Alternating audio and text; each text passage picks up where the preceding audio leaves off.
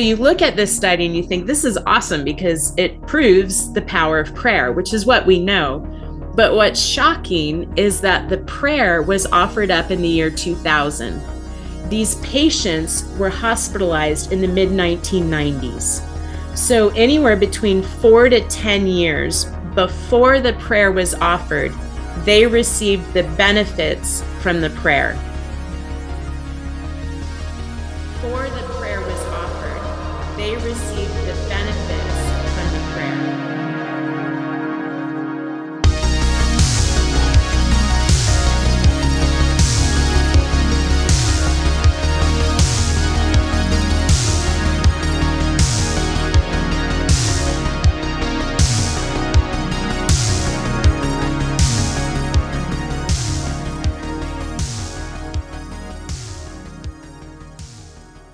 The history of our Earth is so different from what we can imagine.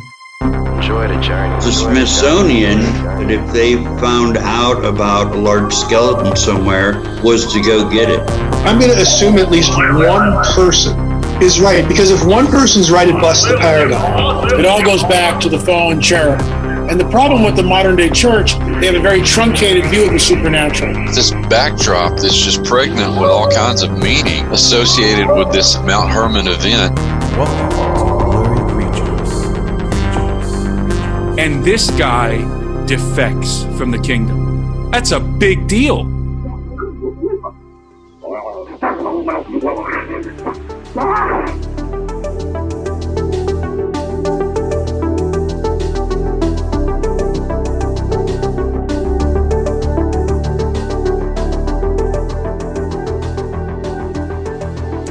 You have tuned in to the Blurry Creatures podcast.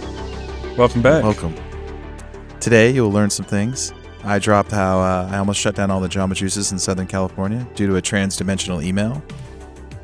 It's, it's it's a phenomenal story. It reminded me so much, and I mentioned this in the episode. It reminded me so much of uh, the Office episode where Jim sends Dwight a a fax from future Dwight. Yeah, that's where I got the about idea. how the coffee is poison. it's such a. Good That's where I got the idea. I love it, dude. It's uh, so yeah. I mean, this is a preview. We're gonna be talking about um, dimensions, realms, time, um, and, our interaction with that. People's as- favorite as- topic.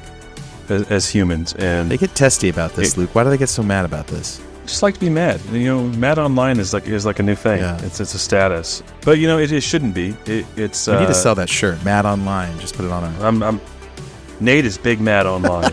um, People love to get mad at us. I don't even know why. It- We're just asking oh, questions. That's right. Hey, Not a big deal. Look what you did. know, we can take. Look what you mad at us. started. We can take. We can take it. what did What did Um, you do? Yeah, Yeah. You've been asked questions. is is Sasquatch? Is he uh, is he up to something deeper than, than what we think? We don't know. Feels like it. Feels like an onion. blowing that horn. It, uh, it is. There's lots of layers to that. It's good to talk about shofars again too. She talked about Yeah, you know, shofars have been a theme a little Yeah, bit they here have. as of late. They have. There has, you know, it, the old get the old Rams horn out and blow it. No, but it's fun. You know, we got Dr. Laura Sanger is back in the Blurryverse. Uh, she is a, a favorite of, you know, of all the Blurritos out there, and you know, we love Laura, and it is uh, you know absolute privilege. And and, I, and we talked about it in the episode, but it's it's amazing how how things have kind of come. Nate, you know, she was at BlurryCon. We actually just fa- you found her. I say we, but you, we collectively, you personally found her on in, on uh, Instagram, on Amazon, Yeah, and about the Federal Reserve and you know, her book on the Reserve, and, and she's just a she's a wonderful, she's the best. wonderful person. She's the best, yeah. And so we're just grateful. Every time we spend with Laura is, is amazing. So And people do get mad online with Laura. No, but I think mis- people misunderstand Dr. Laura Sanger a lot, and I think people misunderstand our intent on the show sometimes. But I think a lot of people have grown to love her, and she's a, she's she has our most downloaded episode on this podcast. Um, some wild stuff happens in her episodes, and and some of the stuff I don't know. People ask us, "What do you?" Th-? I mean, it's it's like a, a buffet and then some. The Dr. Laura Sanger episode. Are you are you hungry, Luke? yeah, I'm hungry. Dude, I've been fasting, so I'm ready. I'm hungry. Let's eat. Let's eat. We don't need to eat too much at this age. It doesn't seem to get. It goes on easy, doesn't come off as easy. yeah. You're like, what the heck? What the heck are you talking about? I don't know what we're talking about. It sounds like a moo Goes on these doesn't come off. through. Yeah. How many movies have you about taken off? Uh, No, dude, I still have it on. I still have it on. It didn't come off. oh, but we appreciate you guys, if uh, everyone out there who support this podcast. We're coming on four years of Blurry, we've learned a lot, and we're forever grateful. And you know, can't say thanks enough to the people who sponsor the show, support the show, and come alongside and, and make this happen for us. And Luke and I are grinding in the in in the blurry trenches day after day, and without your help, we couldn't do it. So, if you want to sponsor the show, blurrycreatures.com/members. As always, get access to a bunch of fun stuff, and you've heard it. You know what you get. Come on down. Luke will. Uh, Luke picks up the whatever you're saying. I'm not doing. Luke- whatever it is. Luke did. We do get. We do have some awesome. People send us awesome things in the mail. People have been sending us some great stuff. We got a. We got a letter from some kids today that told us they wanted us to make. What was it? uh, plush Bigfoot. so shout out to those kids. We're gonna have to get you a plush Bigfoot, and it came complete with design. So I mean, Yeah, they even they even These are drew, the- drew it out. these are, these are these are the best letters. So thank you for listening. Thank you for being a, a part of, of and being on this journey. Nate and I. So in for a treat. Dr. Laura Sanger is back in the proverbial building, Yep. and let's get to Dr. Laura.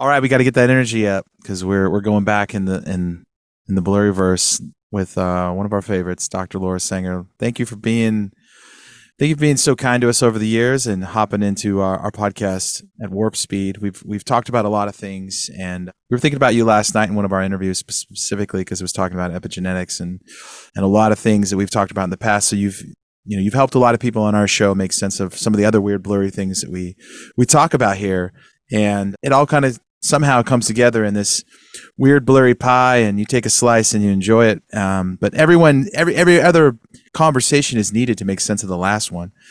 And uh, today we're going to talk about interdimensionality however you want to say that. And that's something we talk about a lot because a lot of people specifically i think have more of a subtle gnostic view of the spiritual realm. And it's this magical place that doesn't exist. It's not it's it's not something that you can tangibly It's ethereal. yeah. Yeah, it's this whole and so this conversation is a good one to have and i think we might have we might have some things to to to, to discuss it today with you because i think we've been in this space debating this this topic alone for a long time. Like what what are these creatures? Are they physical? Are they not physical? Where do they come from? How are they here? Are there gates and portals and all this stuff you know a lot of people just throw out terms it's interdimensional it's interdimensional and it's kind of frustrating to be honest because it's like that just sounds like sometimes an easy answer so it's really good to dive into your brain what do you think this word means and how can you help us make more sense of these things and uh But we're gonna we're gonna go back. We're gonna throw all the way back to the beginning before we get into this conversation, Laura. Behind the scene, behind the scenes. So Yeah. if you if you were following Blurry Creature since the beginning, our first conversation with Laura was about her book, The Roots of the Federal Reserve. Um, yeah and we literally found one of our favorite people that, in, the entirety of our show, uh, who feels like kind of like our like uh, like our, our blurry our blurry mom in a, in a weird way. Though you're too young to be our mother, so uh, but in in a, in a cool way, it, it feels like that. And we've had this amazing relationship. You were at BlurryCon. Uh, we love your family. Like you, you, you're yeah Tom and your kids are, are amazing, amazing folks. And so, but it started with with the the roots of the Fed, and as it would be, a couple weeks ago, my wife and I, Amy, were at a conference in uh, in Georgia, in Sea Island, Georgia, specifically with our friend Gabe Lyons and a bunch of other Christians talking about the intersection of, of culture and Christianity. But on the way there, and I end up texting you, Laura. On the way there, you, you, we flew into Jacksonville, and you drive up. It's about an hour, hour and fifteen minutes. But on the way to Sea Island, there is actually a right turn. It says Jekyll Island, and I saw this. I turned to my wife and said,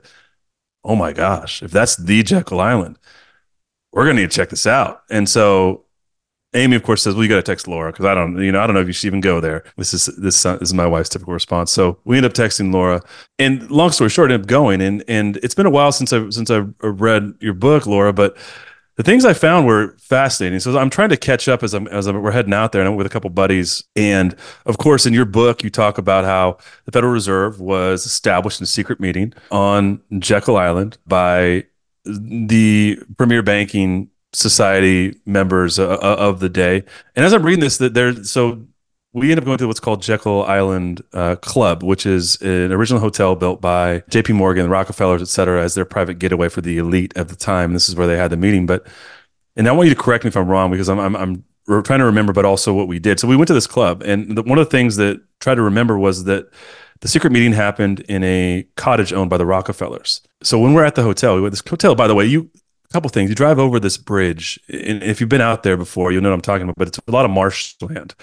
So when you think of island, it's not specifically like like a uh, like a tropical island you might think of. It's actually like a piece of land surrounded by a lot of tributaries, waterways, marshland um, in that part of Florida in Georgia. This is actually in Georgia, but that type of Florida and Georgia, that coastal is is like intercoastal waterways with, with a ton of, of reeds and marsh. First off, it's owned by the state, which is weird. You got to pay money to get in. It's a it's a national park, which is odd. It's not how Sea Island is, where we had the where we had the conference when you get over the bridge, it's like the atmosphere changes. It's, it's uh, the guys I was with had the same same response. Uh, one of the guys there is one of my good buddies, a Native American guy who basically he more or less says I'm pretty sensitive to, to spiritual things, and he got ill. He got physically sick on like when on the island, and then we got off it. He was fine, but got to the island to the club, and it's this old. It looks like it's maybe out of the Titanic. It really feels like that that era era.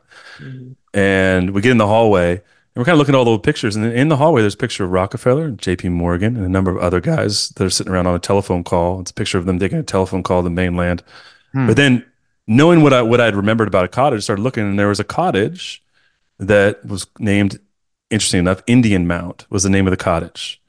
Which, of course, you've been in part of our show, Nate. You realize that like a lot of what we talk about when giants in North America were found in what in mounts in what are considered Indian mounds. So this cottage was bought in 1905 by the Rockefellers. And so as I'm trying to piece this together and remember what Laura had written and and kind of figure out where I wanted to go see, there's this is a cottage owned by the Rockefellers, 1905. The meeting happens in 1910. They don't talk about it or admit to it for 20 years after that. But this cottage is on site. So we walk over there it's very creepy. There's a basement with with a, with a, fresh lock on it, and not that that means anything except that like you know people don't want people in there. And it's not owned by the hotel; it's privately owned now, so you can't get in it. But this whole thing to me was fascinating. I think the Indian Mound thing was super interesting because of the giant connection and the Canaanite connection. So I took a bunch of photos. I thought about I haven't talked about this in the blurry version with any of our any of our stuff or on our channels, Nate, but took a bunch of interesting photos when I was there, and it really kind of provided context to your book. And you can almost imagine this place is not easy to get to now. Like you got to go over this big bridge, and you got to drive in, you got to go through a bunch of gates, and I can't imagine, considering it's wetlands, how you got there easily, which you didn't in at the turn of the uh, turn of the uh, 20th century, which is really when they had these secret meetings. And so I remember te- I was texting. This is a long story short. I was texting with Laura, and basically she gave me some some prayers to say. So we we were covered, and my wife didn't go she's pregnant and just didn't want to take any any kind of necessary risk there. But it was definitely a heavy, dark place, and it. I mean, the names of the Rockefellers, the Vanderbilts, the Morgans were everywhere there, and mm. you know, if you there's a show on History, on History Channel, which is the the men that built America. And of course, these are the titans of industry at the time. But you know, as you know, Laura, and all your research, these are also the folks that that conspired to, along with some other major bankers at the time, to create the Federal Reserve, which of course um, has Nephilim roots and is meant to enslave us and enslaves enslaves us to this day. More so today than ever before. I had this conversation with a buddy yesterday who's a uh, a crypto guy, but he's just like, man, Fed is it's slavery when we're all in the in the slave system. But wanted to, wanted to kind of share that story with you because I hadn't had a chance to then text to talk to you about that. But um, want to see if I was off on anything. I've actually got to see the place, perhaps where this meeting happened. You know, more than a hundred, you know, ten plus years ago. Yeah. Well, it sounds like what you were feeling was definitely the stronghold that's still over that territory. And one of the things that I talk about, and I probably, I don't remember if I've talked about it on your podcast, but the concept of generational iniquity. And I know I have talked about how land is affected by what we do on it. And, you know, go going all the way back to the Timucuans that that, you know, the native tribe that lived in that general area you know, they were in all of their cultural representations. So like the, the way their village was structured their the shields that they wore the um, rituals that they took place in were all in this circumpunct which yeah. is the circle with the dot. And i'll actually talk a little bit about that today just how the enemy uses that circumpunct to empower. Like when you draw up that magic circle it empowers the rituals and incantations. So you have the Timucuans that were, you know, mm. sacrificing their firstborn son to the Tim- Timucuan chief. So you've got bloodshed on the land, you have idolatry. And then after that, years or hundreds of years later, when there was some a French family that owned Jekyll Island, the du Bignon family, and mm. they brought slavery onto the land. And they orchestrated the arrival of a slave ship called the Wanderer. And that was 50 years after slavery was abolished or illegal in our nation. Wow. And so here you have this spirit of slavery that was brought to the island. And that was the seedbed for the Federal Reserve, which is a system of enslavement. And so it all ties in. And that's, yeah, that's essentially the crux of my book is how this Nephilim agenda has been inbred or or rooted in the actual land of Jekyll Island. And I can tell you, I haven't been there. It's, this, it's fascinating. It, it is a a dark place, even though it's a, resort. I mean, you, we drove up, and, and just to give perspective, and there are there are there are a, a couple, and they're in all white playing croquet. It looks like it could have been out of you know turn of the century England, and and, and so there's this playground of the wealthy, but it is incredibly heavy and, and, and dark there. And when you cross over the bridge back over the bridge out of Jekyll, it's just different. And and I and and I think you know people talk you know, people talk about these kind of things a lot, and and I know some people will you know roll their eyes at those kind of kind of statements, but man, it wasn't. It was us three. You know, it was three big dudes that were there, and and all had sort of the similar experience. And it's and it's interesting to be at sort of ground zero. I think that that was a really fascinating, mm-hmm. you, you know, paradigm to be like, hey, this is where it happened. It's connected to them potentially to a mound. We know there were giants there, and there's all these.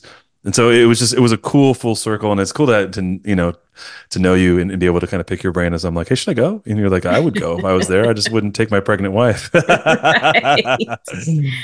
Uh, but I, want, I wanted I wanted to to share that story, and I know that ties into some of the things. Obviously, all these things. There's a Venn diagram of all these things overlapping. Whether we talk about Mm-hmm. the Nephilim agendas and you know things things in the spiritual realm. And that's a bit where we're going today, right? Like when we had we had talked about you know doing another episode, you had, you had said you really want to talk about inter, interdimensionality and that I, that the concept around that and and the intersection of that with with our with our realm, if you will. And so we're gonna let's let's get into that because all the you know it's Nate said at the beginning. Uh, it's interesting how all these things seem to build upon each other, mm-hmm. and as we get deeper, because we did do an episode with you on the circumpunct and the magic circle, and that mm-hmm. connects to, of course, to the Fed. And then we did some really amazing things with you know with l that exposed a lot of the Nephilim agenda, and, and it just can it continues to build upon upon the the previous episode, and and also I would say our our uh, you know our library of episodes or or the the arc of our show. These things seem to be very timely um, and you know, one of the episodes that has been wildly, you know, wildly loved on our, our our show is the is the frequency episode we did with you. You know, after we met, we, we saw you here and met up when with the musicians here, and we talked about you know, the power of frequencies and sound. And people, you know, those things are have been amazing gifts to a lot of folks and in in our space. And so excited to get into this and just let yeah. us know where you want to start. Well, I I'm equally excited because one of the things that I do, I think I may have mentioned this at BlurryCon, but whenever I talk with an audience, I always ask the Lord for the scrolls for each audience. And so, you know, I will just wait until I hear, you know, kind of how he wants me to share and what he wants me to share. And so today I'm just so excited because you know, if we think about the question, why is God at this time in history just bringing more understanding and knowledge and revelation about the Nephilim and these blurry creatures? You know, why now? And I think about, you know, your show. I think about this meteoric rise that you guys have experienced. You know, recently Tucker Carlson and Roseanne Barr started talking about Nephilim. I was like, no way. Dude, yeah, yeah, wild and you know we we keep seeing sightings of these creatures. And so it's really it's it has caught the attention of people from all walks of life. And it seems like it's it's really now the topic at the water cooler so to speak. In fact it was funny um, a couple weeks ago mm.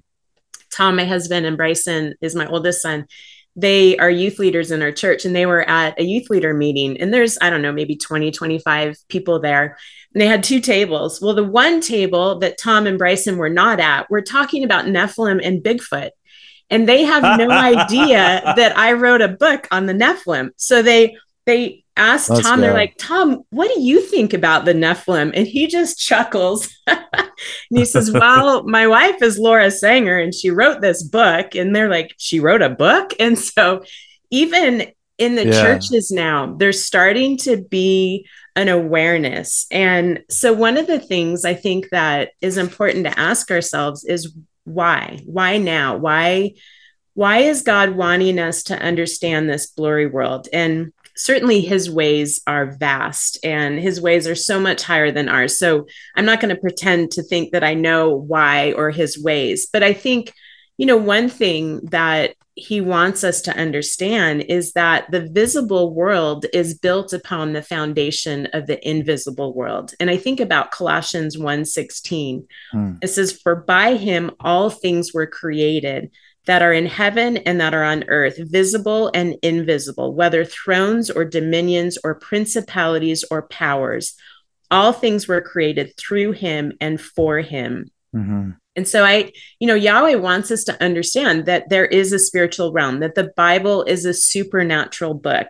He wants us to understand the seed war so that we can be victorious against these spiritual forces of darkness. I also think, you know, he wants us to understand how to cleanse our bloodlines and our genomes so that we don't have mixture and hybridization.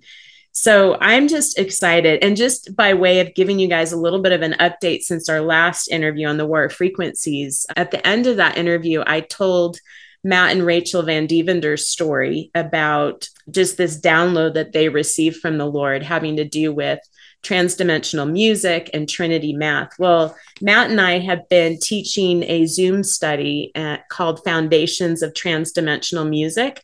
And we've been teaching it to some of these musicians, intercessors. We've got a, a producer and a vocal coach that are joining us. Hmm. And we really believe that this is an important step of consecrating ourselves to be able to effectively steward this revelation of transdimensional music. And so, what I'm going to share today, some of that comes from what I've shared in these studies. And so, if your listeners want to dive deeper, they can. It'll be available on Matt Van Dievender's um, Rumble channel, which is Highway 35. And then it's also available on my YouTube channel, which is no longer enslaved. But before we think about, you know, stewarding transdimensional music, we have to recognize that we are transdimensional beings. You know, Ephesians talks about that we are seated in heavenly places. So it turns out that the blurry creatures are not the only transdimensional beings. So Ephesians 2 4 through 6 says, But because of his great love for us, God, who is rich in mercy, made us alive with Christ, even when we were dead in transgressions. It is by grace you have been saved, and God raised us up with Christ and seated us with him in the heavenly realms in Christ Jesus, in order that in the coming ages he might show the incomparable riches of his grace expressed in his kindness to us in Christ Jesus. So we're seated in heavenly realms, which means we actually exist in multiple dimensions. Now, even though we exist in multiple dimensions, most people do not know how to live in multiple dimensions. So that's what I want to share with your audience okay. today. And so I'm excited. What do you think when you think of dimension? What is what do you what does that mean to you? Because that's a hot that's a hot term in the old blurry verse. Mm-hmm. Well, dimensions are so we think about first heaven, second heaven, third heaven that those are examples of dimensions. So third heaven being where Jesus, the Father, angels, spiritual beings, saints live. Second heavens are both, you know, where the sun, moon, and stars are, but also where the enemy and his minions do battle in the second heavens. And then obviously first heavens is, you know, our our land, earth, you know, the sky, the birds, those types of things. So that's one example of dimensions. And as I unpack this, hopefully it will make more sense about how we can live in multiple dimensions at once. And so, you know, when you think about the fact that we are transdimensional beings, you know, we are created in the image of God. So, what is the image of God? That's substance, light, and spirit. And so, I want to just uh, give us a couple of scriptures that show us this.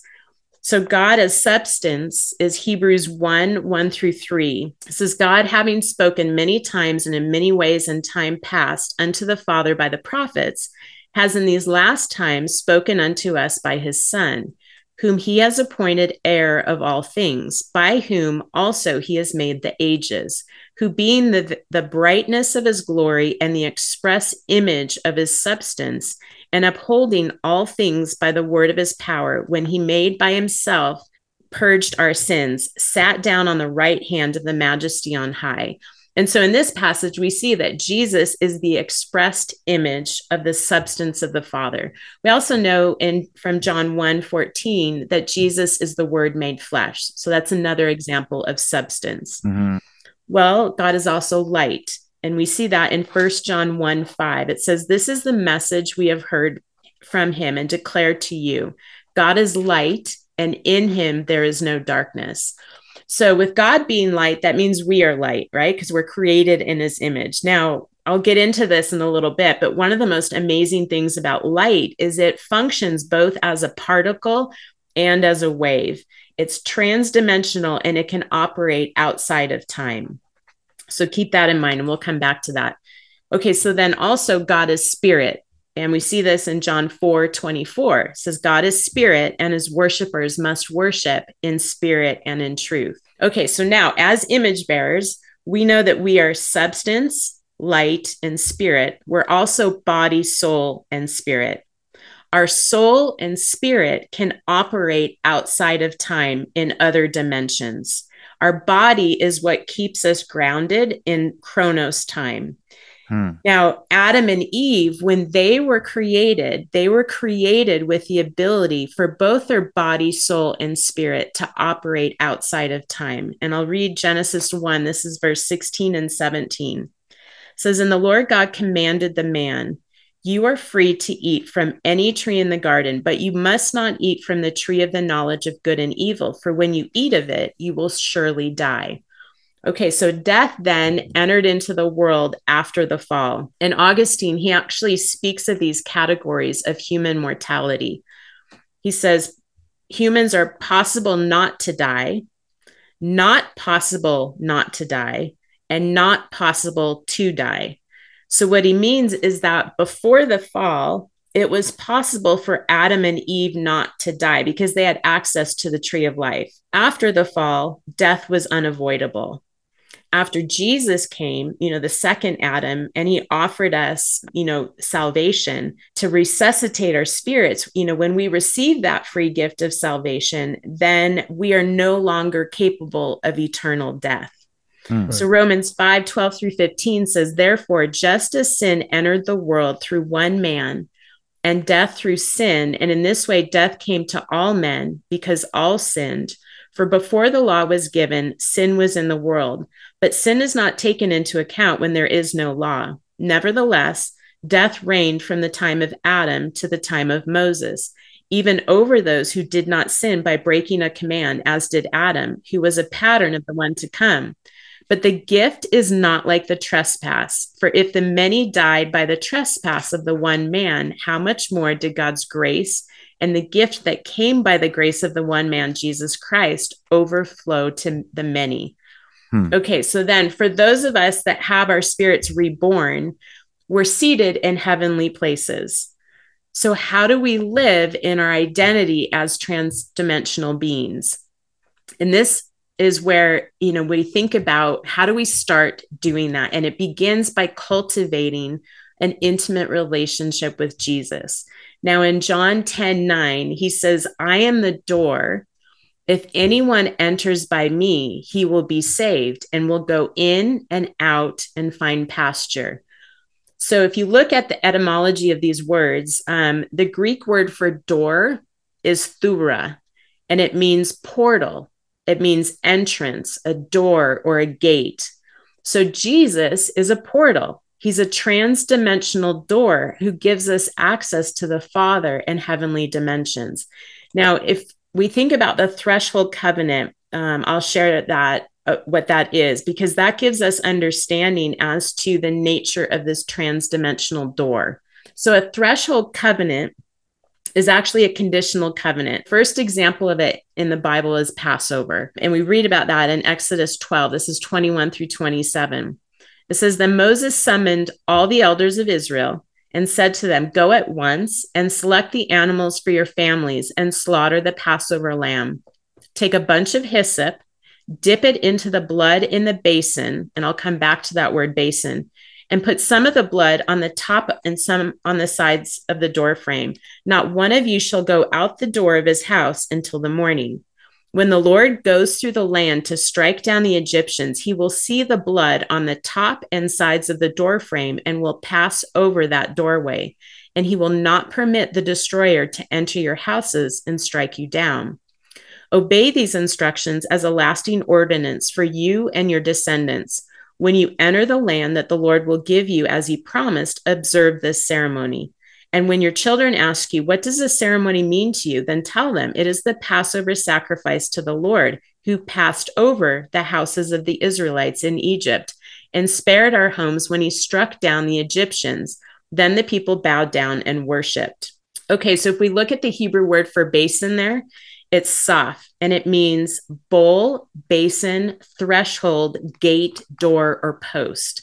Now, it's interesting in ancient days, before there were temples, before there were sacred places to worship, the ancients worshiped at their door, at mm. the hmm. entrance to their door. And so they would carve out these notches or grooves in their doorpost, and they would pour the blood of a sacrificed animal into that groove. And they did that as an act of establishing covenant. They were making a threshold covenant with a God for protection and provision for their family. Now, the father was the priest of the family in the ancient days.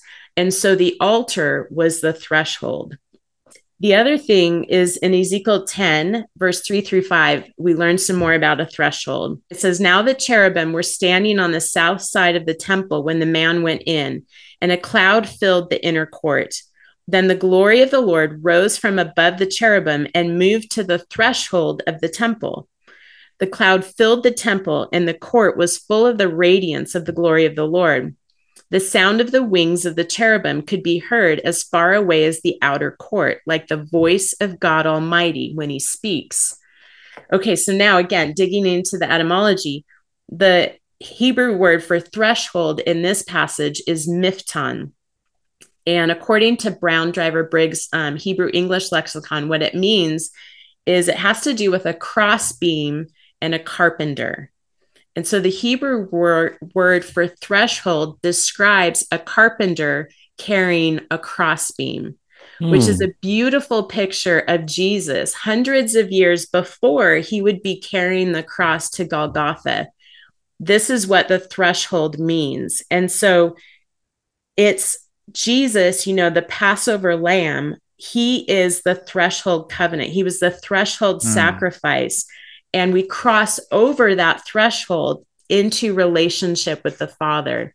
Mm. Now, there's um, an interesting book called The Miracle of the Scarlet Thread, and this is by Dr. Richard Booker. I'm just going to read an excerpt. It says, when the people applied the blood in the threshold to the doorway, they were inviting God to cross over the threshold into their home as their protector from the angel of death.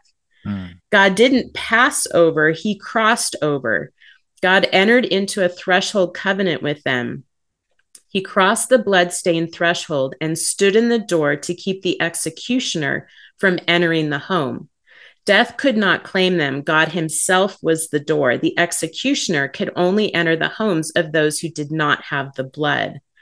Well, then in Galatians 4, um, verses 4 through 5, it says, But when the time had fully come, God sent his son, born of a woman, born under law, to redeem those under the law, that he that we might receive the full rights of sons. So, this threshold covenant was mm-hmm. a picture pointing the ancients to the epic of time when God Himself would come in the flesh to be the sacrifice of the threshold covenant.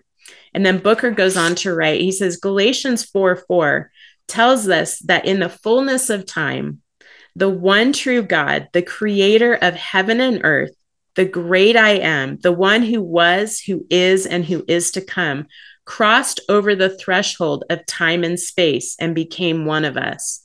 The same God who revealed himself to the Hebrews in Egypt through the blood-stained threshold would lay aside his blazing glory and dazzling beauty in heaven and become one of us. Mm. So, as the threshold, what Jesus does is he allows us to cross the threshold mm. of the fourth dimension of time and space and mm. to exist in a multitude of dimensions. Now, remember, as image bearers, you know, mm. God is light and we are light beings, and that allows us to function in these multiple dimensions.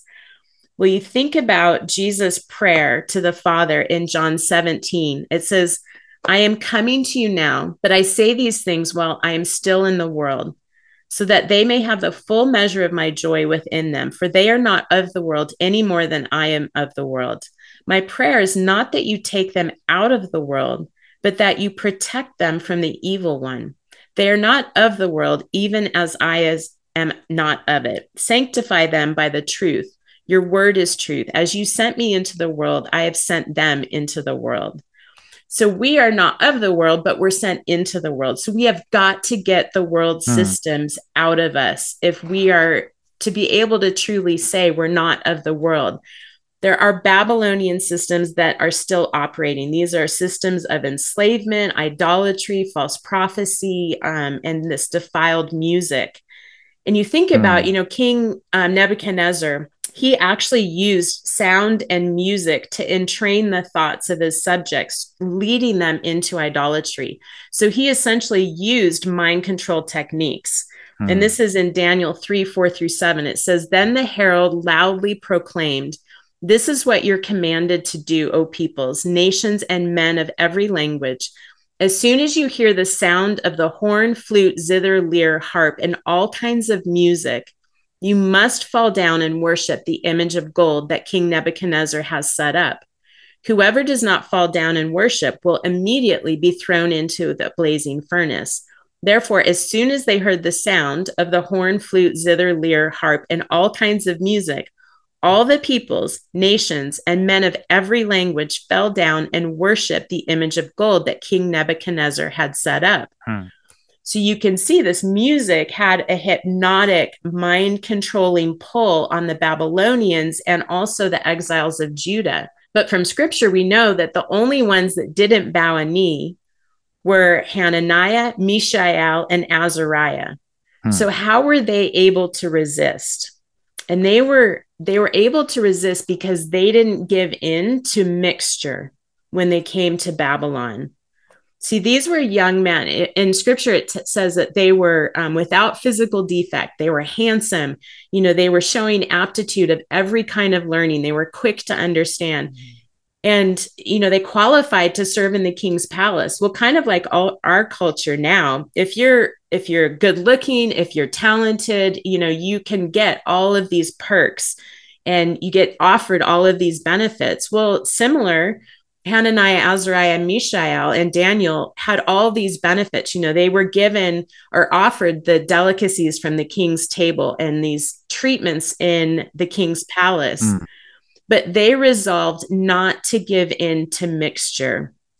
And I think this is important for us as we think about how can we be transdimensional beings we have to get mixture out of us. We need to repent of ways that we've allowed that mixture because when we do that and we're cleansed of it, the power of the enemy is impotent against us because we don't have any hooks by which he can reel us in. Mm, um, yeah. And I want to get back to something I said about us being light beings, um, that we operate in multiple dimensions outside of time. But I want to pause there because I know you guys, I could see Nate, you're percolating. yeah. I mean, well, I was going to say, you know, coming from sort of the my music background. There you go. Just living And- in vans, bro. Living in a van. like I remember a few moments where, you know, I, I hung out with a lot of these people. A lot of people I knew went on to. It was weird, like seeing friends go on to win Grammy awards and then become a big deal in the space. And at one point, we were just kind of hanging out backstage talking about these things, and it felt like there was this graduation to another level where their music began to become like I always thought it was weird that you could have your music be massive in one country and not in another country. So I saw a lot of that. Like what is what about that country makes this artist massive? And there was always a spiritual element to music. Like Hasselhoff. Like Hasselhoff was huge in Germany. Not so much here. But it's But I- true. I, mean, yeah. I make a joke, but it's Yeah. true. yeah. There's something else going on here entirely. Like I remember we played a show in Japan for specifically, and the lead singer of this Japanese band's like, go out on stage. He told me this word to yell, and he said, stick your fist in the air and just watch what happens. And I'm like, is this creepy? He's like, no, no, no, it's it's just a joke that I do, but but just do it. So I go out. It's like three thousand kids. We're in downtown Tokyo. And I step back from the mic because everyone in Japan is super polite between songs. They're just quiet and they just listen. And I just stick my fist in the air and I yell the word, this Japanese word he told me.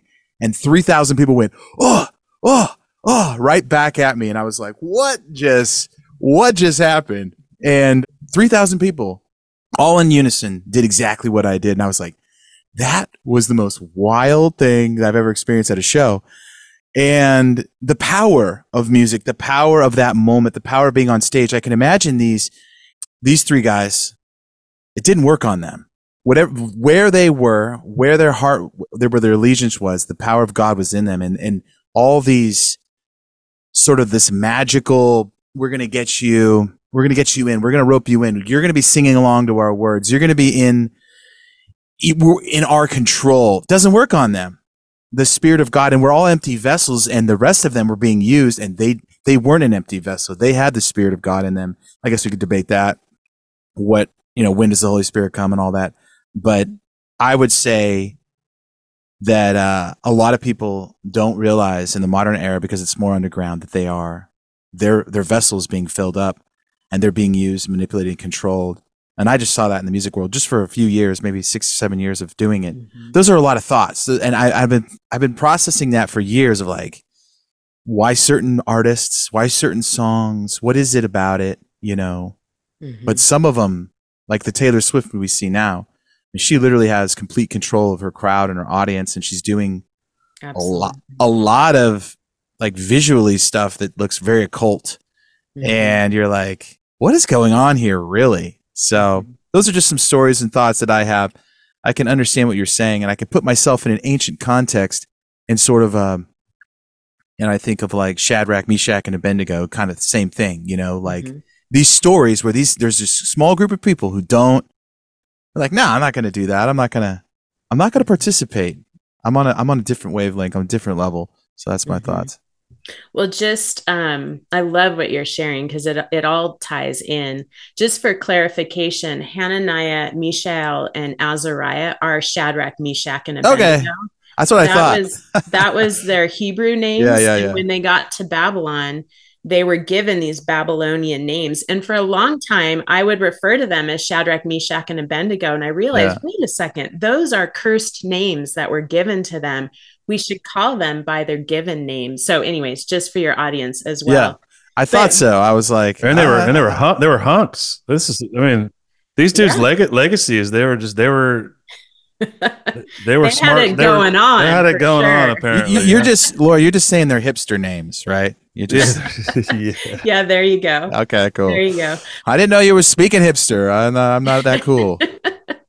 the point I want to come back to that you guys are making is it's about consecration. And, you know, people can be used unknowingly, like Taylor Swift fans will will go with that example. Um, she leads her fans into false worship and they unknowingly can enter into that false worship. Mhm. And that's why it's so important to get that mixture out of us. And I'm going to talk about sound portals in a minute and the impact that sound portals have on us. and it, it just is so important that we consecrate ourselves. And what it means to consecrate ourselves is you set yourself apart. You don't do what everyone else is doing in the world. You set yourself apart. That also means to be made holy. And so that's what Hananiah, Azariah, and Mish- Mishael did is they refused to go along with what everyone else is doing. And that's what we need in order to steward this transdimensional music. Okay, so one of the things I want to go back to, though, that I was talking about is um, how do we operate outside of time? And this gets into the quantum world. So, you guys ready? Mm-hmm. Okay. I mean, um, we're always here. Let's go, Marty. Yeah. okay, so this quantum world one of the things i'm fascinated by it is is really it's because it's this bridge between the natural world and the spiritual world. So it's the bridge between science and spirit. Well quantum mechanics has actually discovered operations that occur outside of our fourth dimension of space and time. And i want to read an excerpt from a book called quantum glory by phil mason he says the non local quantum world appears to be kind of invisible intermediate buffer zone between spirit and matter. It appears that the non local quantum realm has been strategically crafted by God, directly responsive to the influence and activity of the Spirit of God. So these non local quantum realities are capable of materializing into a localized spatial formation. So it appears that the effects of quantum mechanics are irrespective of time and space. And this becomes evident in delayed choice experiments. So I want to tell you about a study that was published in 2001, and this is in the British Medical Journal. And it was um, an experiment done by an Israeli doctor named Leibovici, And he studied the effectiveness of remote and retroactive intercessory prayer on sepsis patients. And so in his study, he had 3,393 patients that were hop- hospitalized for sepsis. And they were random, randomly selected for the control group and the intervention group. So the intervention group received prayer and the control group did not. And what the researchers uh, looked at is they measured the impact of prayer on the duration of high fever, on the length of hospital stay, and on mortality rate. And what they found is those in the intervention group had shorter hospital stays. So these are the ones that received prayer, shorter hospital stays, less days with high fever. Now, mortality rate was not statistically different, but those in the intervention group actually did have less mortality, but it just wasn't statistically significant. So you look at this study and you think this is awesome because it proves the power of prayer, which is what we know. But what's shocking is that the prayer was offered up in the year 2000. These patients were hospitalized in the mid 1990s. So, anywhere between four to 10 years before the prayer was offered, they received the benefits from the prayer.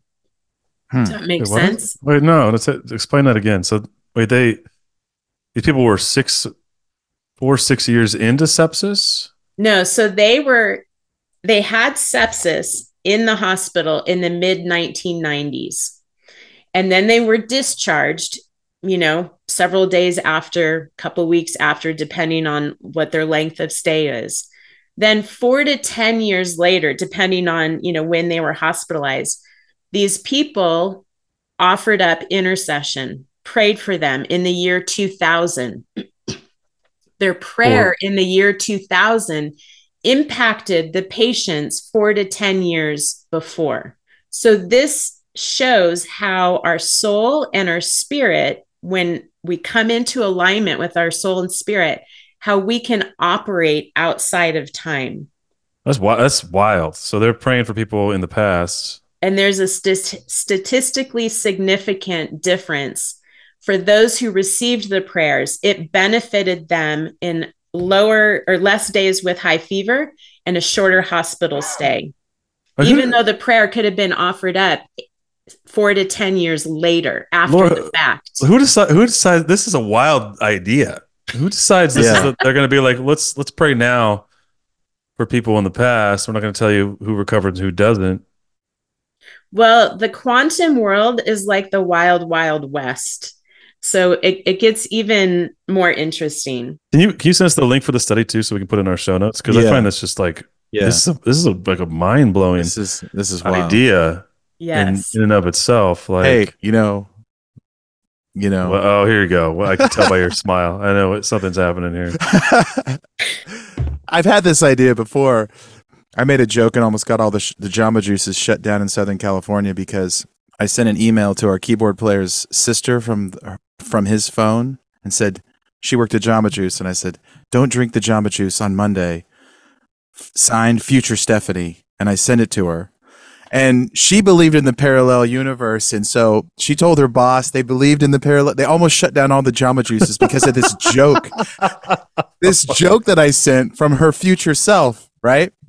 And uh, we didn't know because we sent it at like two in the morning on a drive from Arizona to wherever. And uh, I'll never forget that moment because they, the district, they all were debating the parallel universe as a bunch of managers of Jamba Juice. If it was really a thing, if you could really send yourself an email from the It's like straight out of the office, dude. Yeah, the, it was. The future Dwight. It's yeah, it totally was. place, Someone poisons the office. Do not drink thought- the coffee. I thought she's never going to believe this. She did. so yeah, this is a Oh wild concept, but a lot of people believe this, Laura, and a lot of like maybe more of a maybe more of a sci-fi version of this. But uh, well, so hang on. Here's where we're going. Okay. okay. So, what this study shows is that when our soul is in alignment with our spirit, we can operate outside of time. Now, people with a without a regenerated spirit, so their spirits are not born again, they're not followers of Jesus. They also can operate outside of time, but they do it through their soul. Like this, like ast- like talk about astral. Like we we've talked to a few folks Yes, in the occult yeah. about how they would leave, do out of body stuff, and they'd go places. And actually, which one? Nate, we had one girl talk about pull, she pull her, she could pull herself outside of space time when she was Yeah. doing some of this stuff. Which well, were- I, I've I've thought about this a lot on our show, Laura, because I- I wonder if some of these UFO sightings, like when are they? Mm-hmm. Because people will see them and then they're like gone, and and they can affect gravity, and so they can affect time. What? When are they? Are they? Is that happening right now, or is that happening in the past, or is that happening in the future? I've mm-hmm. thought about that. UFO sightings might Man, this show just this show just starting to break break my brain. but it, time well see because people have time di- problems they will be abducted or they will have and they won't they'll be at one place several people have sent us messages i was here and then i wasn't there i was at home and i don't know how i got there i have no memory i walked around a corner and i had gone 30 miles how's that possible and i don't remember there being any gap in time so time travel dilation abductions it's it's it's strange it's hmm and people have flown through you know they've they've been pilots have flown through these like Yeah, but you're in a triangle, like wormholes almost. Yeah. And Right, right. Yeah. and they're they're an hour at, they're an hour ahead of schedule so christians probably don't want to talk about these things because it, it, it feels it feels unnatural. It, it it causes them to wait what? What do, how do i make sense of this with my faith in the gospel? But it's Mhm. I, I i'm not smart enough to talk about it. I'm just saying that i've pondered it a lot. Hmm Well, that's why I want to I want to bring it back Yeah. to the Bible and ground us um, in the Word of Sure, God because it actually speaks about it. So again, our soul is our mind, will, and emotions. Our soul is also light. Remember, I said we are created in the image of God. We're substance, light, and spirit. So our soul is light. And we see this in Matthew 6, 22 through 23. It says, The lamp of the body is the eye. If therefore your eye is good, your whole body will be full of light. But if your eye is bad, your whole body will be full of darkness. If therefore the light that is in you is darkness, how great is that darkness? Now we're going to come back to that in a minute. I want to look at, again, some of the etymology eh, of these words. The eye is seen as the window to the soul. And we get that by looking at the Greek word for eye in this passage. It's ophthalmos. And if you look at the Thayer's Greek lexicon, it means um, the eye is the index of the mind. It also means um, it's the faculty of knowing. Okay, so that speaks of the mind. It also means to be envious. So now we're speaking of emotions. And then it also means to have an evil eye towards your brother. That speaks of will. So again, our soul is mind, will, and emotions. Well, as image bearers of Yahweh, we don't want to operate in transdimensional soulish realms because we can fall into false light. And hmm. that's what this passage is addressing. You know, it talks about the light that is in you is darkness. Well, how can light be darkness?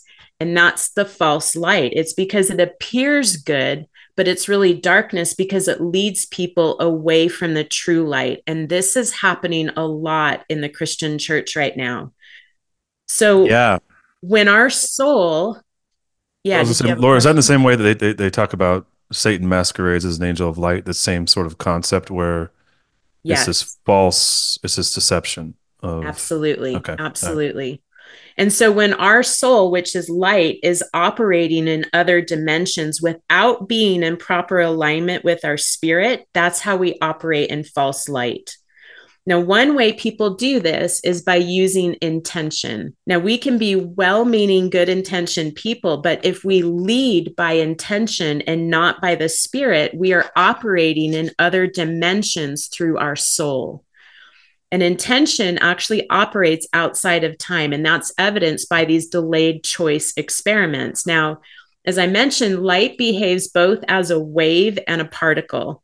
So these delayed choice experiments, they involve photons passing through a double slit screen. And somehow these protons are presciently accurate to align with the observer's choice or intention as to how the photon will pass through the slits.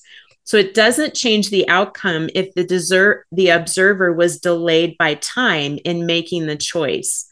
So, without fail, these photons behave like the observer intended it to, even when the observer makes the choice after the fact. And that lines up with what I shared with that, that research experiment with the prayer happening after the fact.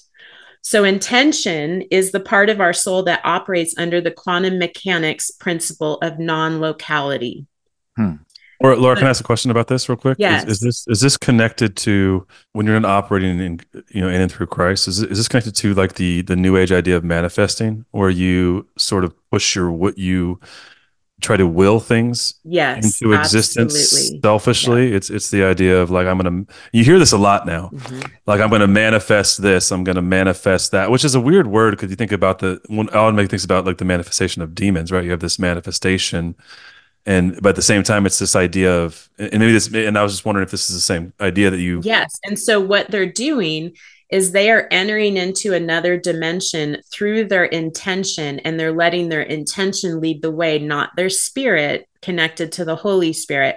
And that's what leads to false light yeah, I mean, it makes a ton of sense. I mean, that, that, that way it's explained there because it sounds all hokey and stupid, and you hear a lot of athletes, especially, will talk about about this, but they're not the only ones. It's it's it's.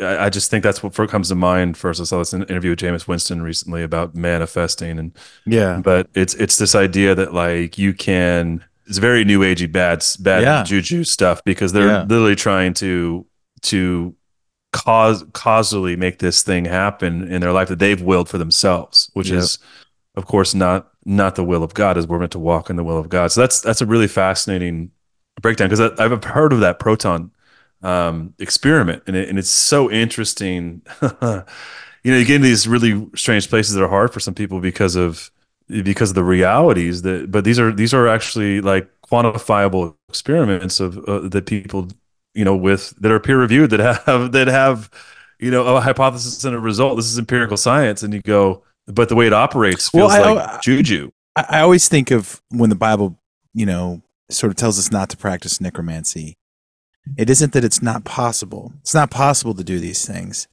It's that you don't know.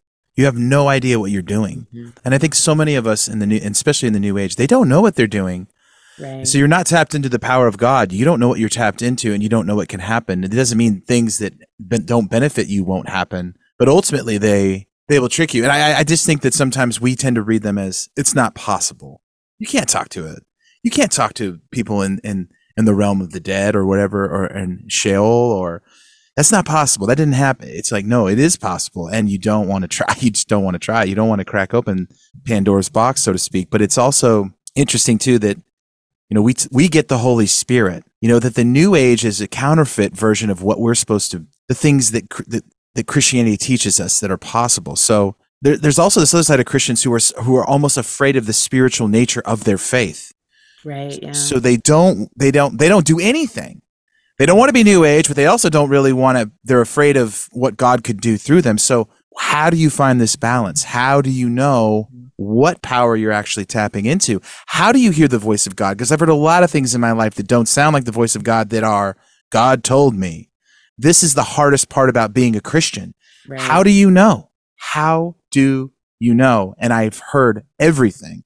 And somehow, I'm sure Luke, you've you've heard it all too. And it's it's like we, we get skeptical like oh, i don't know bro but but I, th- I think back to the beginning of this conversation right I, I, think to your point nate the difference is it's a it's a different door they, it, it, like like literally all of that all of the new age occult all these things that are wrapped up in this new age idea or spirituality idea etc is just a, a back door or the wrong door it's absolutely yeah. the wrong door it's a door though into into the counterfeit of the way that of God's design. But like it's the idea of like you know when we talk about the astral projection and people doing out of body or psychedelics is the one that comes to mind as well. Um, like the DMT stuff. They these people are absolutely going through the wrong door into real right real places in, in or a, in, or a lesser deity. realms or and speaking with with real with real entities right yeah but yeah. it's but it's it's the wrong i mean christ is the is the door Mm-hmm. And this is, and, and, but the idea that you can access these realms or in, quantums, et cetera, we've kind of talked about, just feels like in sort of the analogy of doors, it's the just the it's the wrong. This is the do- this is the wrong door, but there's still a doorway there that the enemy opens up, and it and it it looks like uh, it's false light. Like, hey, look, you can have you insert new insert new age statement. You can have this experience, and it's but it's it's so subtle sometimes. That's the thing. It's just so subtle. Well, and I think that's why it's so important that we use discernment and we grow in our ability to discern spirits because you're right, Nate, it is so subtle. And this false light movement has really come into the church. And so, people, I mean, I'm a prophetic person, I believe in prophecy, but there is so much prophecy that comes forth from the soul first.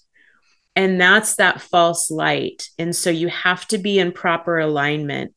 Well, one thing I just want to kind of tie the pieces together with, with, what I was saying is, you know, back to intention.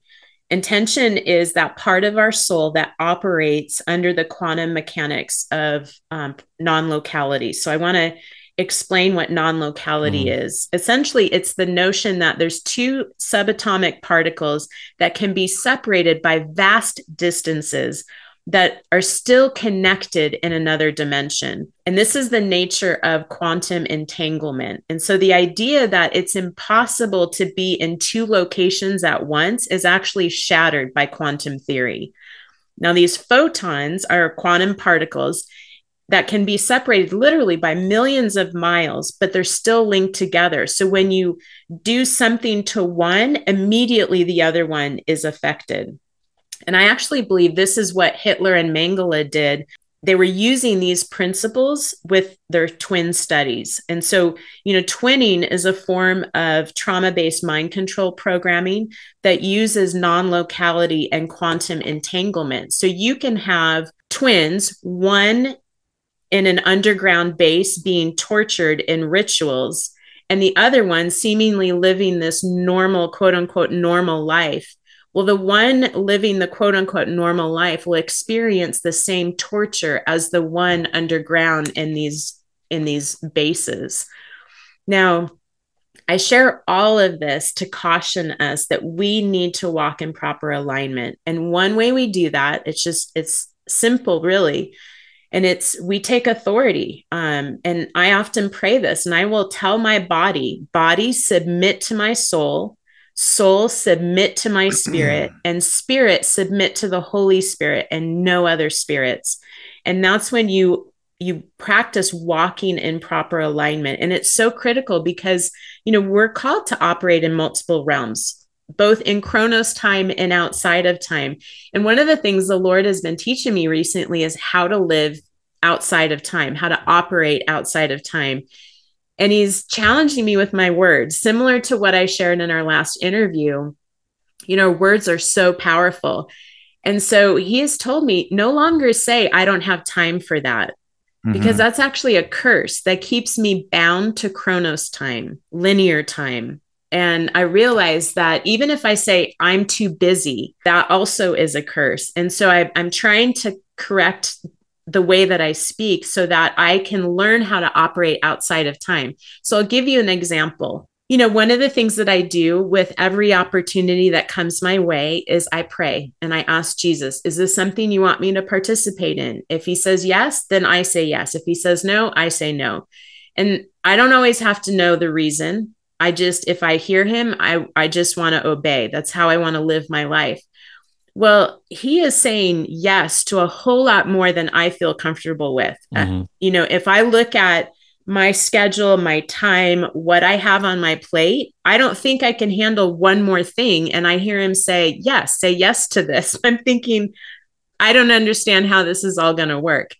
But it's because he's busy teaching me how to operate outside of time. And one of the things that I started years ago is I actually, when I was writing The Roots of the Federal Reserve, is when I started it.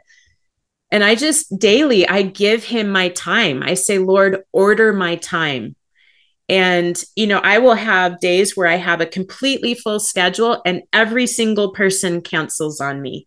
And I know, okay, Lord, you've got something better for me that you wanted me to do in that day. And it's been so freeing just to hand him my time and say, order it however you want. Mm. Well, when, you know, as I um, get these opportunities, so for example, coming on your podcast, I will ask the Lord for the scrolls, like I mentioned earlier. Well, sometimes asking for scrolls can take a couple of weeks of me praying and waiting on the Lord. Sometimes it's a couple of days, sometimes it's a couple of hours. Well, I've had two instances within the last month where I have been sleeping at night. I wake up from a dream, I roll over, go right back to sleep. In that momentary wake up, the Holy Spirit drops the scrolls for a podcast. Mm-hmm. And I realize it and I say thanks. And then I go right back to sleep. And that is just Him teaching me that I don't have to be so grounded to linear time, that if I submit my time to Him, He'll bless me and allow me to operate outside of time.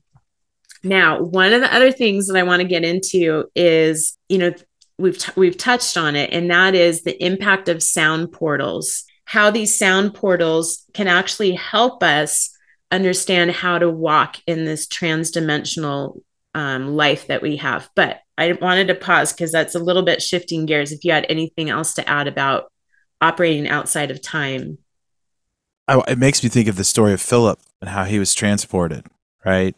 And uh, some people estimate he was he transported about a, a hundred miles. And that's something that's come up a lot on our show is like how did philip get from one point how did he how did he do that? How did he you know I, I, don't know the details of the story but i know it was a long distance and i know it was impossible without but i just wonder did he go through some was he how did that happen?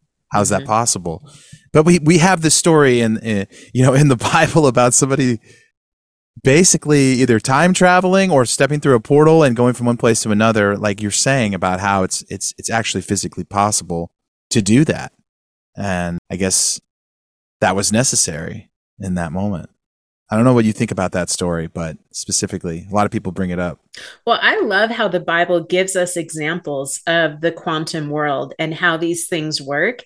Because, yeah. like you were saying earlier, there's so many Christians who because the new age has co-opted so many of these theories and yeah and words like frequencies for example i often get accused of being new age well yes new age has you know co-opted that phrase but that doesn't mean the concept is new age 100%. god created it we need to you know sanctify and reclaim what the enemy has stolen well similarly with understanding the quantum world, for example, you know, I think Christians get freaked out. They don't want to understand the spiritual realm. They don't want to understand how we are seated in heavenly places. What does that mean? We can actually live in multiple dimensions. Wait, that sounds new age. I don't want to have anything to do with that. And that's really why I think the Lord wanted me to share these things because there's this massive fascination with blurry creatures. And rightfully so. I mean, it's it is fascinating. But what are we doing with that fascination? Are we recognizing that oh, wait, as as children of the Lord, we are created in his image. We actually are transdimensional beings as well. We're just not living that way. Yeah, I know. I, I, I agree. And I think a lot of this show has taught Luke and I to sort of start thinking differently in, in, in our own lives. But I've noticed in this last few years of, of how my prayers have changed and how my thoughts have changed about, you know, just walking through a divorce. How do I do that with kids? I didn't have time to do things. And I remember think, telling God, like, I can't focus on the fear and the negativity of trying to deal with walking through a divorce. I need you to take that so I can do blurry creatures. And I told people in our Costa Rica trip, I didn't have to step foot in court. And so since then, I've seen so many more of these things happen, specifically with the podcast and other things with my children. And it's been amazing to feel like I'm finally living out of, there's been hard days, there's been hard times, and, but more that I'm, the kingdom of heaven is an abundant one. Hmm. and and and there's so many resources and there's so much love and there there's way more than you realize and you can get it. And you can and you can you can kind of jump into the, the stream of God and it takes you all these wild places but it's so much more rewarding and and I've I've been slowly kind of coming to realize that through some some wild things the last few years that maybe it's just being in my 40s and finally just like throwing my hands up and like I, I don't know. I I seem to screw up everything God so maybe maybe you help me do this but we still have to do something. We still have to like luke and i we still have to put content out. We still have to find our like what are we doing in this world? How are we helping people? And who are we in our families and, and, and our communities? It's sometimes we get paralyzed like god make every decision for me. But he wants you to do something. He wants you to work out your salvation. He wants you to kind of put one foot in front of another. So as somebody who likes to dream but actually execute, like, okay, I have this idea, I have this thought that God is doing something. I think it's hard for me, Laura, when I, I get an idea and I don't always know, is this a good idea or a bad idea? Is this from God or not? Is this from me? And I, and it's just this weird pondering of what am I supposed to do? Because yeah, it's like the big, like the Bigfoot band. Like, is that from the Lord? How many that... records do we put out? I but kid. It, no, but yeah. No, it's yeah. it's it's it's the internal debate, and some people just get so paralyzed they don't do anything, mm-hmm. or some people overly do it, and they say, "God told me you need to give me all your money," you know, and it's like that's not true either, right? right? Right. It's that I trust God, but I have this humility aspect too. That mm-hmm. it's a dance. It's it is. You can't kill it one way or the other, and I I don't know always where that line is. It's it's it's mm-hmm. the hardest part it's the hardest part of the show. Like, is this content legit or not? Is is this is this a good episode? Is this not? Are we putting out good? What questions are we asking? Is is this person deceiving us or not? And and some people will get real angry because they think that they know. And and Luke and I are like trying to leave room for for what God wants to do with this show, but we also have to go with our gut at the same time. It's like so, a junior high dance. Now you got to leave room for the Holy Spirit, you know, and that's what that's what we're trying to do here. But uh, but you get to a certain age where you don't want to dance like a junior higher anymore. this is still a family show for the most part. Come on, come on, Luke. All right, Big Red. Yeah, yeah, yeah, yeah. That's true. There's a Laura, Laura let's, get the sound, let's get the sound portals. Let's get, let's go to sound portals here. for the for the before we drive this blurry bus off the cliff completely. No, because people don't know. They don't know what to do. Yeah. And yes. we get those emails daily. What do I do? Do I do I do this? Do I do that? And I'm like, I, I don't know. I don't know how to answer mm-hmm. those questions for you. Mm-hmm. I get those questions a lot too. And it's, I love what you're saying, Nate, because it takes learning the voice of the Lord. And how do we do that?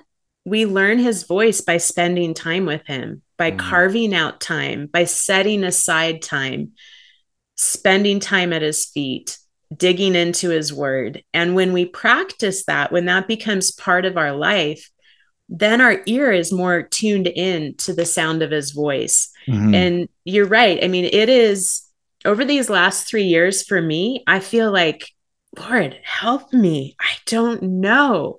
Like, what is this? I, I Mhm. keep running into things that are way beyond my comprehension. Mhm. But I always go back to John, I think it's 1426. The Holy Spirit is the teacher of all things. So my favorite classroom is the one the Holy Spirit teaches. And I show up every day. I'm like, okay, Holy Spirit, what are you going to teach me today? Mhm. And our family, we do words for the year. Well, last year, my word, I had two words wisdom and discernment. And I grew so much in that area that I knew this year I needed more. So my words this year are wisdom and discernment. And what I have learned over this past year in, in growing in discernment is it's so important to be in community with solid believers, with mature believers, because I'm able to, I've got a small group of people that I'm constantly texting almost on a daily basis, if not several times a day. We're bouncing around these theological ideas, we're digging into scripture, but we're also saying, okay, what about this? What's your discernment? What are you picking up on that? And I am learning so much from being in community with people. Hmm. So the things that are like blind spots in my own life are not in someone else's. And then I learn Yeah. from that and I grow. So that's just an encouragement. No, it is. Accountability is so important too, right? Like to have Yeah. somebody that, that can have eyes on. It's not your eyes, right? And then, and- Right. yeah, and I, that's a good word. I mean, it, it is. It, it's a practice. It's meant to be a practice. It's meant to be a mm-hmm. a, a- a daily meeting, and and I, and I think yeah, Nate, to echo you, discernment is the, is the hard is the hard part. That's the real hard part, right? It, it's learning. You know what? What does my voice sound like? What does God's voice sound like? And what does somebody else's voice that's that's in, my head, to, you know, sound like in, in in parsing those? I think that's a tough thing for a lot of people, and it's often, as you say, it's often abused. People will people will take that and say, "God told me this. God told me that." And that, I mean, that's God told me I should marry you. That, Um, that's hey, that's I Christian, Christian that one. College 101, right? He was telling all the ladies in, at slow. He was saying, you know, listen, I get, I get. Yeah. So let's get to sound portals here. They, what do you Yes, think? let's get to sound portals. All right, Laura, tell us where are we going? okay, going? sound portals. That's right.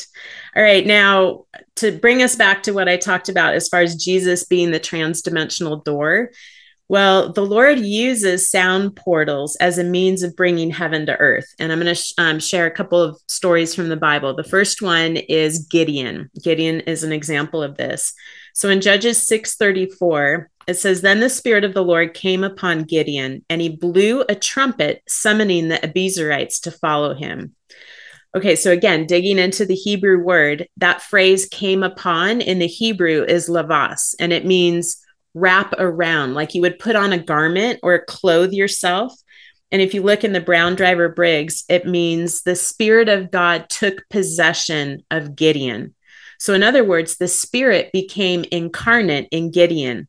And the next thing that happens is the sound of the trumpet is comes forth. And so that sound is an example of transdimensional music or transdimensional sound. Now, the shofar, the trumpet, you know, is a common instrument in Israel. They used it frequently. So it's not that the instrument was connected to the transdimensional sound or was the reason that sound came forth. It has to do with the spirit of the one using the instrument. So in this case, you know, the Holy Spirit was incarnate in Gideon, and the Hmm. sound that came forth from that trumpet was the sound of the Spirit. So it's one example of a sound portal that allowed transdimensional music to be released into the earth. Now, I'll share a personal story. I I experienced transdimensional music um, at one point. So in 2014, I was teaching a class on informed intercession, which is part of spiritual mapping. I was teaching it in our church at the time.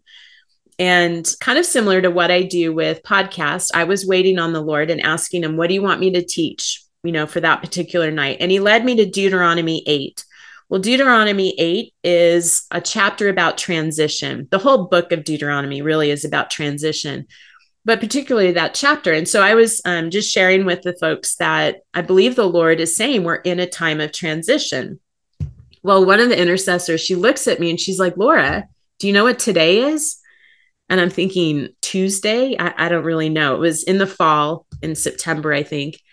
And the sun had just gone down. And she said, Laura, it's Rosh Hashanah. It's the Feast of Trumpets. We just Hmm. transitioned into a new Hebrew year. Well, I kind of looked at her clueless because I, prior to that point, I had never paid attention to the Hebrew calendar or Hebrew feasts. I mean, I knew what Passover was, but that was the extent of it. Right. So, anyway, she begins just sharing with us about the Feast of Trumpets, about the Hmm. appointed times of the year, the Passover, Pentecost, Feast of Tabernacles. So then this other gal in the class, she looks at us and she's like, Well, I have a trumpet in my car. And we think, What? Why do you have a trumpet in your car? She does not play trumpet. And so she said, Well, I had da- I had dinner with my daughter. My daughter, um, you know, is on the University of Utah marching band. She said, Will you bring my trumpet home? So we realized, okay, the Holy Spirit is setting something up here. Go get your trumpet or the trumpet. It wasn't her. So she grabs it, comes back in, and she tells us, she's like, I don't know how to play a trumpet. And we look at her and we're like, You're playing that trumpet. And so we prayed and we said, You need to blow it three times. Now, we did not have rhyme or reason as to why we came up with that number. That's just what we sense the Holy Spirit say. Well, she blew that trumpet, and the sound that came forth catapulted me into another realm. It was like I passed through this membrane into another dimension. And suddenly I had this understanding of multiple ways that I had allowed mixture into my life. And I looked at her and I was like, what just happened? And all of us kind of sensed the magnitude of this moment. So now back to the story of Gideon in Judges Hmm. 6 and 7. So when the Lord first appeared to Gideon, it was while he found Gideon threshing wheat in a wine press. And so Gideon was living in fear of being raided by the Midianites. Now, typically, what you do is you thresh wheat out in the open air because you toss it up in the air and the wind blows the chaff and the grains fall to the ground. Well, a wine press often was dug into the ground. And so the Lord found Gideon living in a state of oppression and fear. And I love this because it was at that moment that God spoke destiny into Gideon. And he said in um, verse 12, The Lord is with you, mighty warrior. Well, Gideon at that point in time was anything but a mighty warrior. But the Lord, you know, he had to build courage into Gideon. Gideon dealt with fear, but because he was obedient, the Lord could work with him. Hmm. And so the Lord told him, you know, you need to tear down the altar of to Baal that your parents and your kinsmen set up. You need to tear down the Asherah poles and take the Asherah poles and actually build an altar to the Lord. And so that's what Gideon did. Well, that was an act of consecrating himself, setting himself apart, ridding the, the iniquity from his generational line. Well, I mentioned, you know, Gideon struggled with fear, and that often caused him to be uncertain, but God was so patient with him. You know, Gideon needed multiple confirmations. You know, when he was first um, talking with the Lord, he said, If it's really you, Lord, that I'm talking to, wait here while I go make an offering and bring it back to you. And then certainly, you know, Gideon um, needed the confirmation from the fleeces. Many people know that story.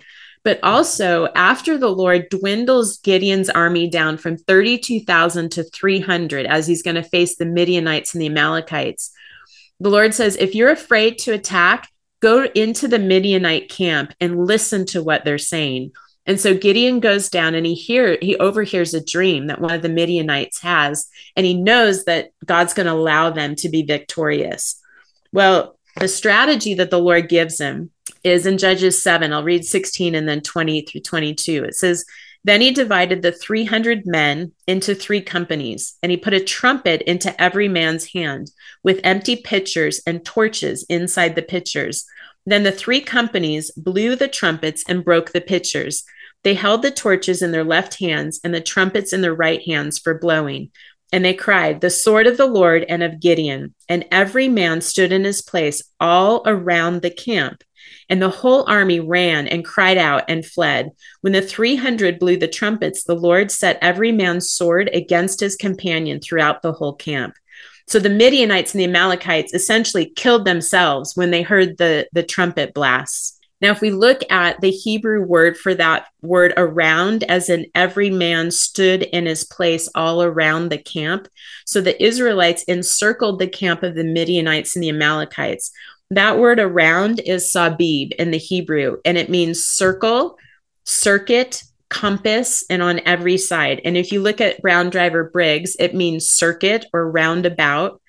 And then also in Gesenius Hebrew Chaldee lexicon, it means circuits, circles, and orbits. And it's tied to Ecclesiastes 1 6, which says, The wind blows to the south and turns to the north. Round and round it goes, ever returning on its course.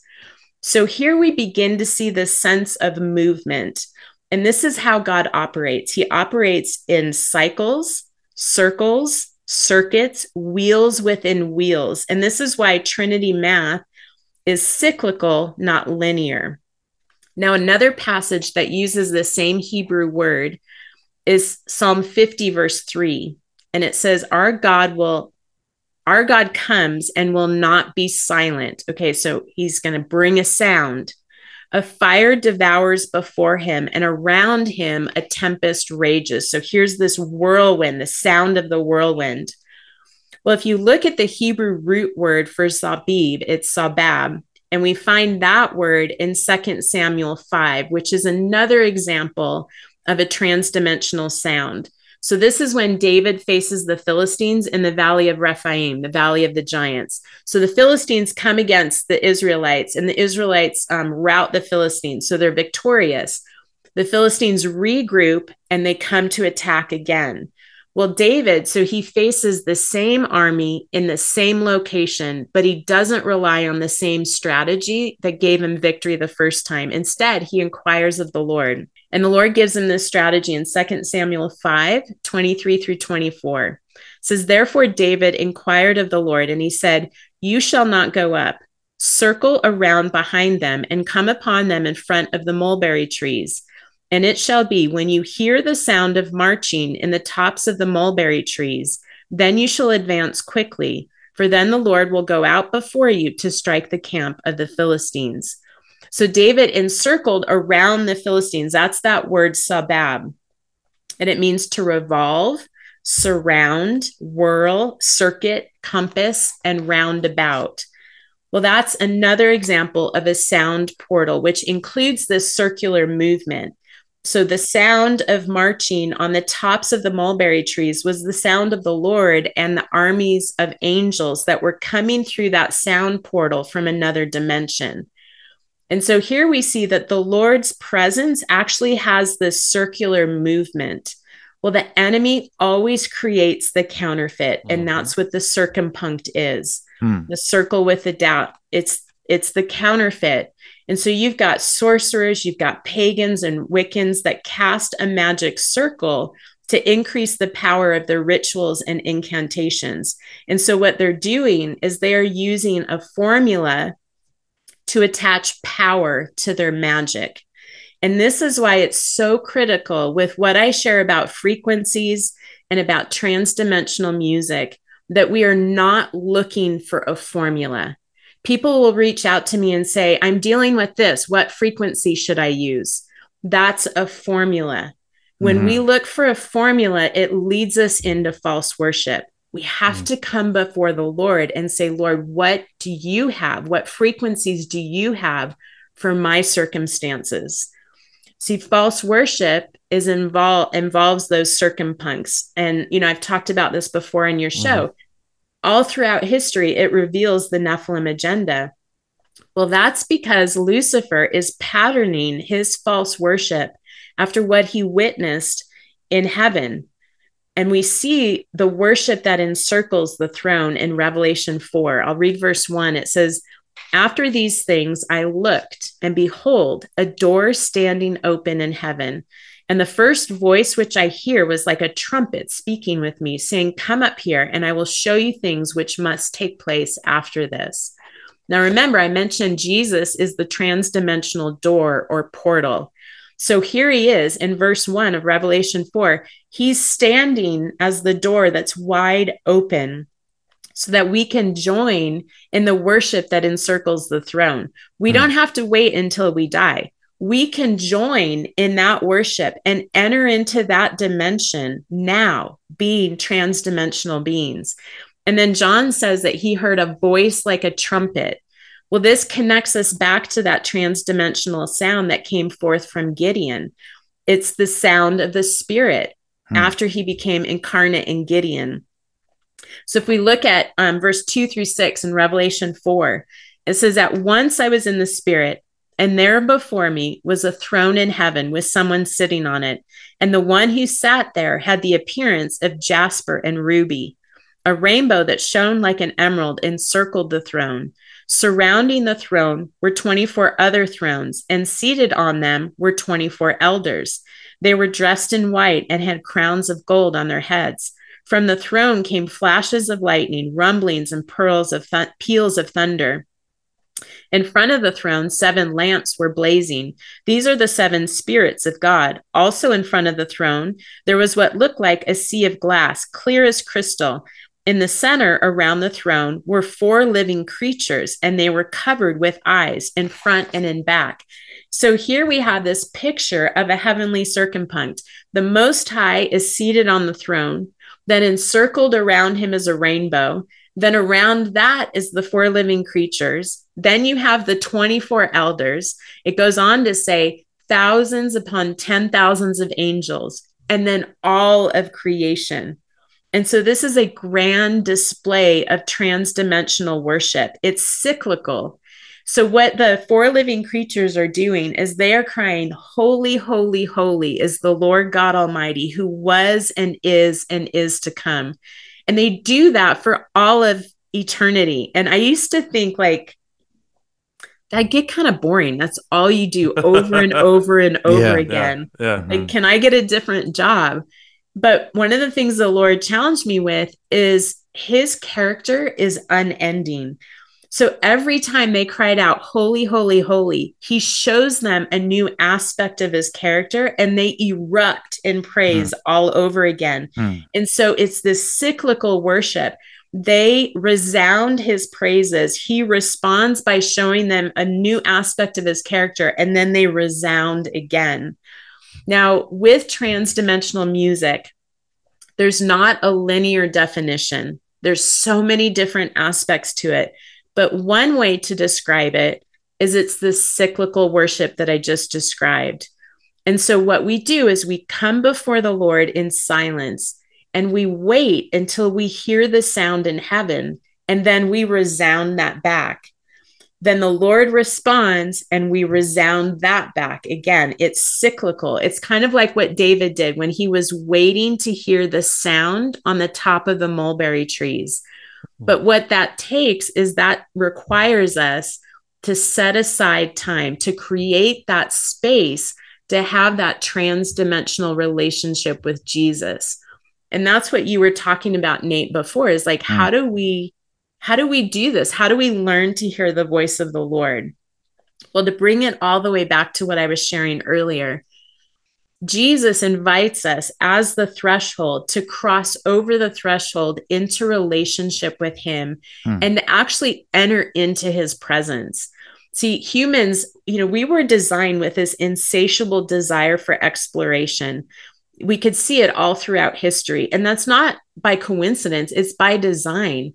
But God designed us that way so that we would fulfill that desire by exploring Him. Hmm. And as I just mentioned, God's character is unending, which means our exploration is without limits. Hmm. And we can actually dwell in his presence and live in the world at the same time. And this is what it means to be in the world, but not of the Of the world.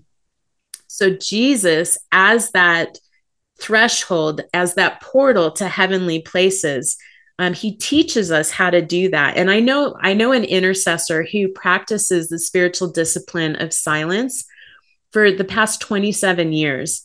And periodically, she'll come before the Lord in complete silence. So she doesn't have a journal, no Bible, no agenda, just simply sitting at Jesus' feet.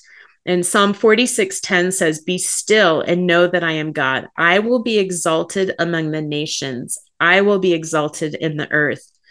Well, as she does this, as she spent time over the years in silence before the Lord, Jesus comes to her and pulls her into other dimensions. And she has journals filled with experiences inside the presence of Jesus, also in the Father's house, in other realms that Jesus takes her to.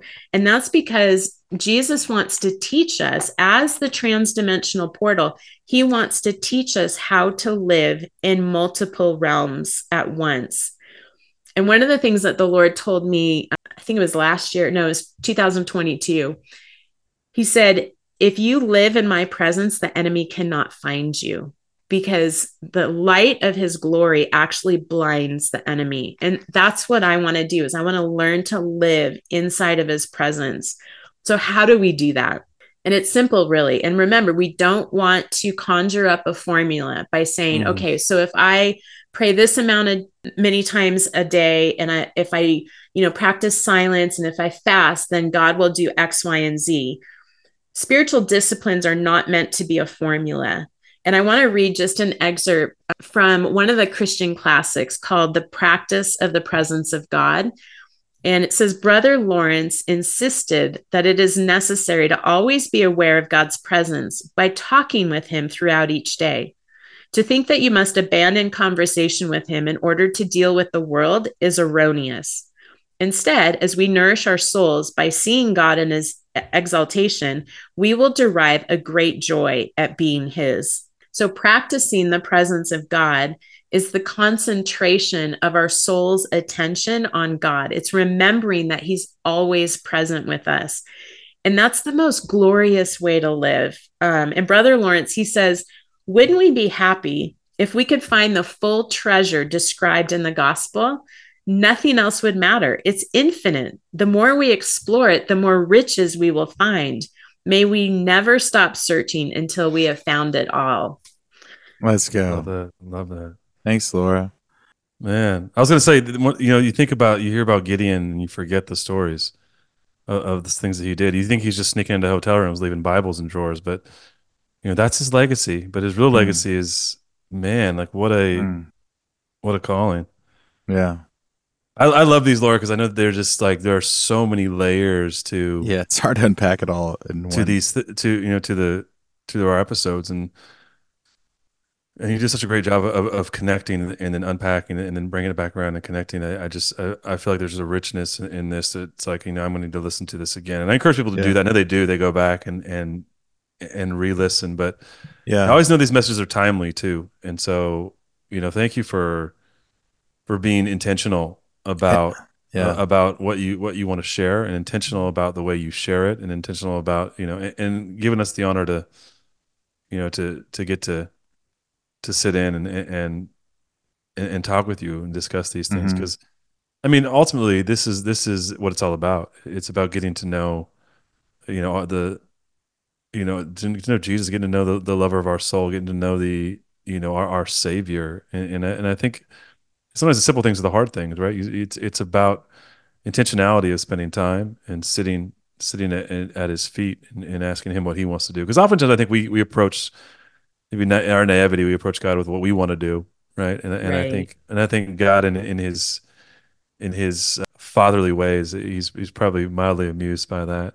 Well, also um, just like how much more you understand what Christ does for us too, and how much like you grow up hearing like, oh yeah, Jesus is, is the way, you know, and you're like, okay, I guess. But then you you start to understand the the weirder aspects of dimensions and time and all the things that we kind of ex- explore on our show, you're like, oh, there's so much more going on here. There's definitely so much more going on. I, and I do have a serious question for you, Laura. What do you think about a grown man dressed in a Sasquatch suit that calls himself Saxsquatch? Is that transdimensional music? he's blowing a horn and he's dressed as a Sasquatch. We we we, we get that people send that as that guy all the time. I think something else is going on there, Luke. I don't think so. It's probably Christian Bruins. Um, anyway, sorry. I knew no, Laura, when you said I have a serious question. Yeah, it, it was not going to be, be, a serious, question. No.